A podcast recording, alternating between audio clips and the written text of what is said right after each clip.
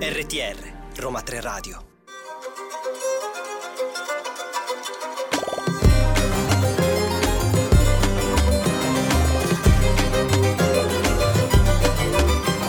Benvenuti al nuovo appuntamento di Ladra di Libri, il programma che esplora ogni parte dell'editoria e dei libri. Oggi non sono riuscita a rubare in presenza l'autrice, ma ce l'ho collegata telefonicamente. Benvenuta Barbara Baraldi. Ciao, ciao a tutti. Allora, tu sei autrice di Il fuoco dentro, un libro dedicato alla figura iconica di Janis Joplin. Partiamo dall'inizio, da dove nasce l'idea? Sì, allora sono andata in casa editrice a parlare di Cambiare le ossa, che è stato il mio ultimo thriller e quel giorno eh, c'era molto caldo, avevo le maniche corte e l'editor mi hanno accolta e, e mi hanno chiesto chi erano le, le persone tatuate le frasi tatuate e io ho iniziato a parlare delle mie muse, ho detto le mie muse me le porto addosso, ho bisogno proprio di sentirle sulla pelle, quelle donne che hanno in qualche modo aperto per noi la strada e, e hanno dato tanto a livello proprio di, di, scrittura o di musica.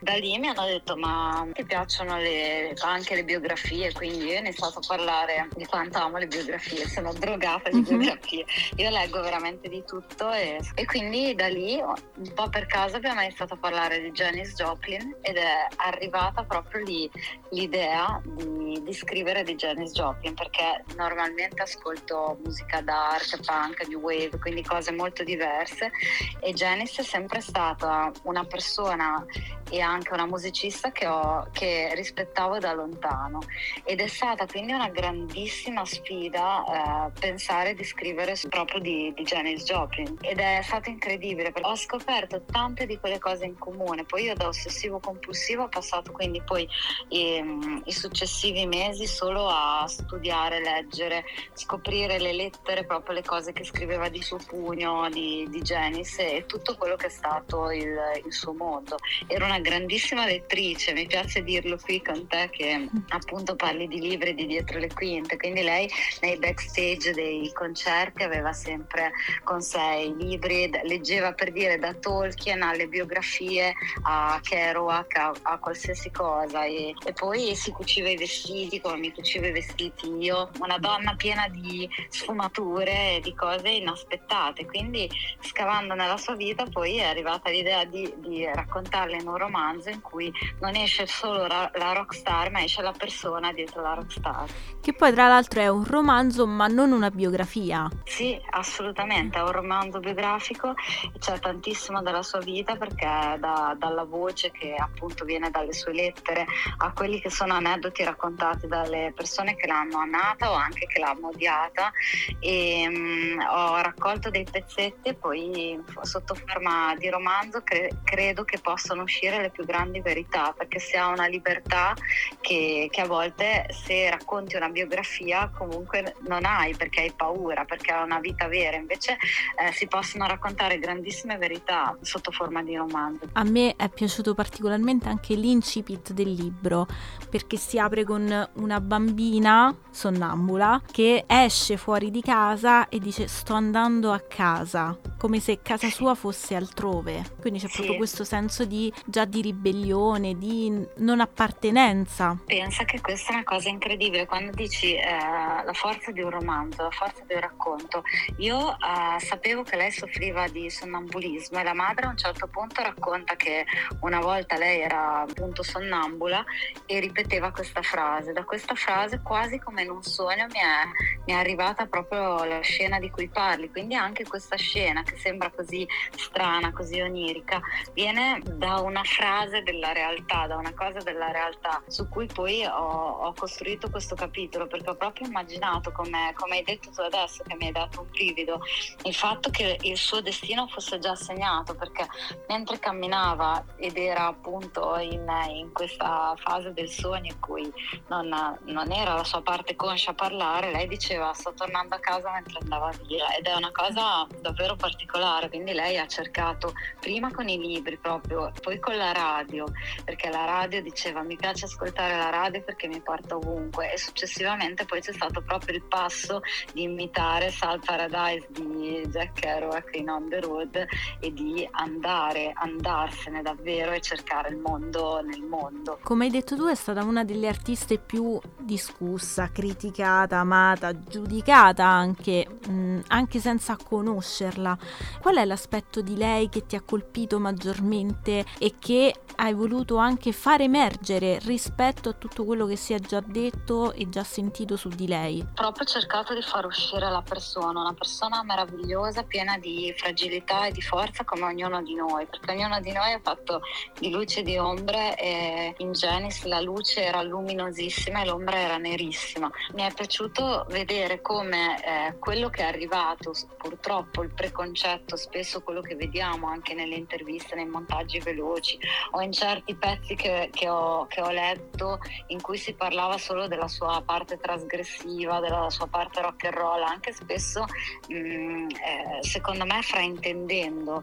E in realtà Janice era una persona era anche una persona timidissima, una persona che doveva indossare questa maschera della mama blues, quindi eh, sboccata, che non aveva paura di nulla, che saliva sul palco e se lo mangiava, ma in realtà proprio anche la parte della droga è connessa a, a quello e dell'alcol, è connessa proprio alla sua fragilità, alla sua paura di salire su quel palco che poi davvero si mangiava. E quindi eh, quello che mi ha colpito di più è la ragazza semplice, la ragazza che non ha mai cercato di mh, mm, essere carina per il mm-hmm. mondo, ma, ma, ha sempre cercato di essere semplicemente se stessa, anche andando la prima volta alla prima audizione senza trucco, con l'acne di cui soffriva da quando aveva 15 anni, con questi vestiti informi, spettinata e, e quindi subito le, le avevamo detto ma questa chi è, ma da dove viene? Poi aveva iniziato a cantare, li aveva messi tutti muti, come diciamo qua in Emilia. Lei non ha voluto essere un'attivista, non ha scelto di essere una femminista vista, ma lo è stata in maniera naturale. È vero. Dicendo, eh, eh, infatti questa è una cosa che mi commuove. Ad esempio lei mi ha regalato una frase che adesso è diventata la mia frase e anche quando vado sì. nelle scuole ai ragazzi ripeto perché dico non accettare compromessi sei tutto ciò che hai, cioè ricordarci di quanto siamo importanti noi, di quanto possiamo tirare fuori il nostro mondo se, se abbiamo il coraggio di farlo, ma ricordare che non dobbiamo cercare negli altri chi ci dice sei bravo, fai bene, ma dobbiamo trovare in noi stessi quella, quella forza, quella voce per vincere le paure anche se, se il mondo sembra tirarci sassi. E tra l'altro il tuo stile di scrittura utilizzato è molto emozionale, molto, si vede che eri particolarmente coinvolta ed è appunto un romanzo che ti in qualche modo ti travolge anche le scene eh, descritte o piuttosto i dialoghi scelti, le parole stesse di, di Janice che sono le sue. Cosa ha lasciato questo romanzo a te? Perché di solito si chiede sempre nei lettori, no? Che messaggio vuoi trasmettere a chi lo legge? Invece io voglio ribaltare la domanda, la ribalto sempre. Cosa ha lasciato a te questo romanzo? Intanto grazie per davvero le domande bellissime, la tua sensibilità e, e sono, sono molto molto contenta perché ti sento proprio affine. Credo che fra, fra lettrici, fra persone che hanno vissuto spesso anche dentro le storie dei romanzi, magari per conoscere meglio noi stesse quando si è un po' timide, eh, è bellissimo perché mi sento proprio a mio agio. Quindi grazie. Grazie. E ci tenevo a dirtelo. E poi questo romanzo mi ha lasciato tantissimo, mi ha cambiata, cioè da, da quando ho iniziato a scriverlo a quando ho smesso di scriverlo, davvero mi sono ritrovata a essere un'altra persona perché ho capito anche tante cose di me, pur essendo Janice così diversa da me. E come dicevo prima, magari è arrivata a noi solo, solo quella parte proprio lontanissima e non la sua sensibilità. Una delle cose che mi ha lasciato è stata proprio questo senso grandissimo di, di speranza. Allora, questo è un libro in teoria di cui si sa già la fine, ok? Sì. È morta a 27 sì. anni. E questo invece non è un romanzo che parla di morte, ma è un romanzo che parla di vita. Tutto questo era chiuso, secondo secondo me in una sua canzone, per risponderti sì. utilizzo questa che è mhm. Cosmic Blues, in cui lei parla della tristezza cosmica, di questo sentire tutto troppo forte, che è un po' anche emblema secondo me di questi tempi in cui stanno succedendo cose così così brutte, così grandi e le persone si sentono da sole anche quando sono in mezzo agli altri. Quindi questa tristezza cosmica, questo dolore che lei sentiva, lei parla degli amici che se ne sono andati, era appena morta di overdose una sua carissima amica, mm-hmm. parla di come non riesce a fare la differenza, cioè prova, prova, ma nonostante tutto lei non conta nulla. Non quindi sembra essere qualcosa di molto buio, ma poi dice questa frase, c'è un fuoco dentro ognuno di noi, lo userò fino al giorno della mia morte. Lei mi ha regalato la speranza, cioè la, la speranza di guardare sempre e di ascoltare sempre questo fuoco, di vivere sempre davvero come se fosse l'ultimo giorno e chi meglio di lei ce lo può, ce lo può insegnare anche a guardare negli occhi i nostri sogni. Mi ha lasciato un senso di sicuramente malinconia molto, molto grande ma anche di speranza. Tra l'altro poi è un lavoro diverso rispetto ai tuoi precedenti opere, hai scoperto anche un lato nuovo di te come scrittrice? La cosa particolare è che anche quando scrivevo i personaggi e non di persone cercavo sempre la verità nella voce del personaggio perché la, la prova è che molto spesso con la mia Aurora Scalviati i miei lettori mi dicevano Aurora sono io, me lo dicevano maschi, femmine, adulti, persone giovanissime, anziani e quindi c'è sempre da scavare. Il lavoro diciamo di esplorazione e di scrittura di questo tipo e anche sicuramente di studio eh, è stato lo stesso. Eh, la differenza forse è stata che avevo in mano una grandissima responsabilità perché quando parli di una persona che è esistita davvero all'inizio ero ossessionata di non riuscire a restituirle una voce che fosse in qualche modo non la sua perché la, la sua è ovviamente soltanto di Janis Joplin certo. ma una voce che potesse parlare di Janis Joplin in maniera sincera. Quando ho riletto il libro, il primo, quando ho avuto in mano la mia copia, ti sì. confesso questa cosa un po' nerd, ho avuto in mano la mia copia autore finalmente, mi sono, l'ho riletto da lettrice, sì. ho, ho pianto tantissimo e però l'ho, l'ho, proprio sentita in quel momento Janice, l'ho, l'ho sentita e, e, e lì ho capito che avevo in qualche modo avuto il coraggio di, di seguirle anche da, di, in qualche modo di staccarmi da, dall'ossessione di voler magari inserire tutto, mettere tutto, ma, ma, di lasciarmi andare al flusso che, che regalasse quasi delle istantanee di una, di una vita. È molto bello insomma quello che ci hai raccontato. Invece prossimi progetti per il futuro? Hai in mente di continuare con altri romanzi biografie di questo tipo oppure sei già proiettata verso altro? Guarda, nel frattempo eh, sto lavorando a Dylan Dog perché io scrivo anche fumetti, sì. l'indagatore dell'incubo, perché sempre si parla sempre di in qualche modo lato scuro, la parte che eh, che il lato quello diciamo nascosto della luna. E, e, quindi sto lavorando a un Dylan. E intanto sto, sto, aspettando che mi chiami perché a me le storie proprio mi chiamano e mi strappano via per fortuna. E non ho mai cercato di seguire una moda, di fare qualcosa che ogni volta a, aspettavo che una voce mi chiamasse, questa volta è stata davvero prepotente Janice ed è tutto nato da un tatuaggio di una pensa che parlavo inizialmente di Silvia Plath, anche lei è ah. morta perché ho anche una frase di Silvia Plath tatuata, quindi ho anche, anche lei è morta suicida poco più di tre che trentenne.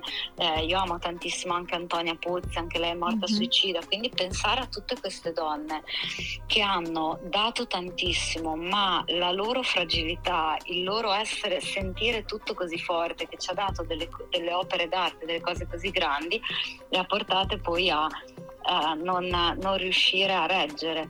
Quindi per, per, risponderti non so se mi chiamerà un'altra musa di, di queste, di queste persone che, che esistono, oppure se sarà una, una, un thriller. Io ti ringrazio per questa piacevole chiacchierata e ovviamente i microfoni di Roma 3 Radio sono qui. Ti rivoglio ospite o in telefonica o in presenza la prossima volta per parlarci di te e dei tuoi lavori. Grazie di cuore, grazie Carola. E grazie a te sono stata benissimo e spero davvero di incontrarti la prossima volta di persona e un abbraccio a tutti quelli che oggi hanno, ci, hanno, ci, hanno, ascoltato e che hanno il fuoco dentro. Ricordate di non farlo spegnere, di non permettere a nessuno di spegnervelo. Grazie mille Barbara. Ladra di libri finisce qui, io vi ricordo l'appuntamento tutti i mercoledì e i sabato pomeriggio su radio.niroma3.it e ovviamente potete ascoltarci in podcast su Spotify e SoundCloud. Buona lettura a tutti.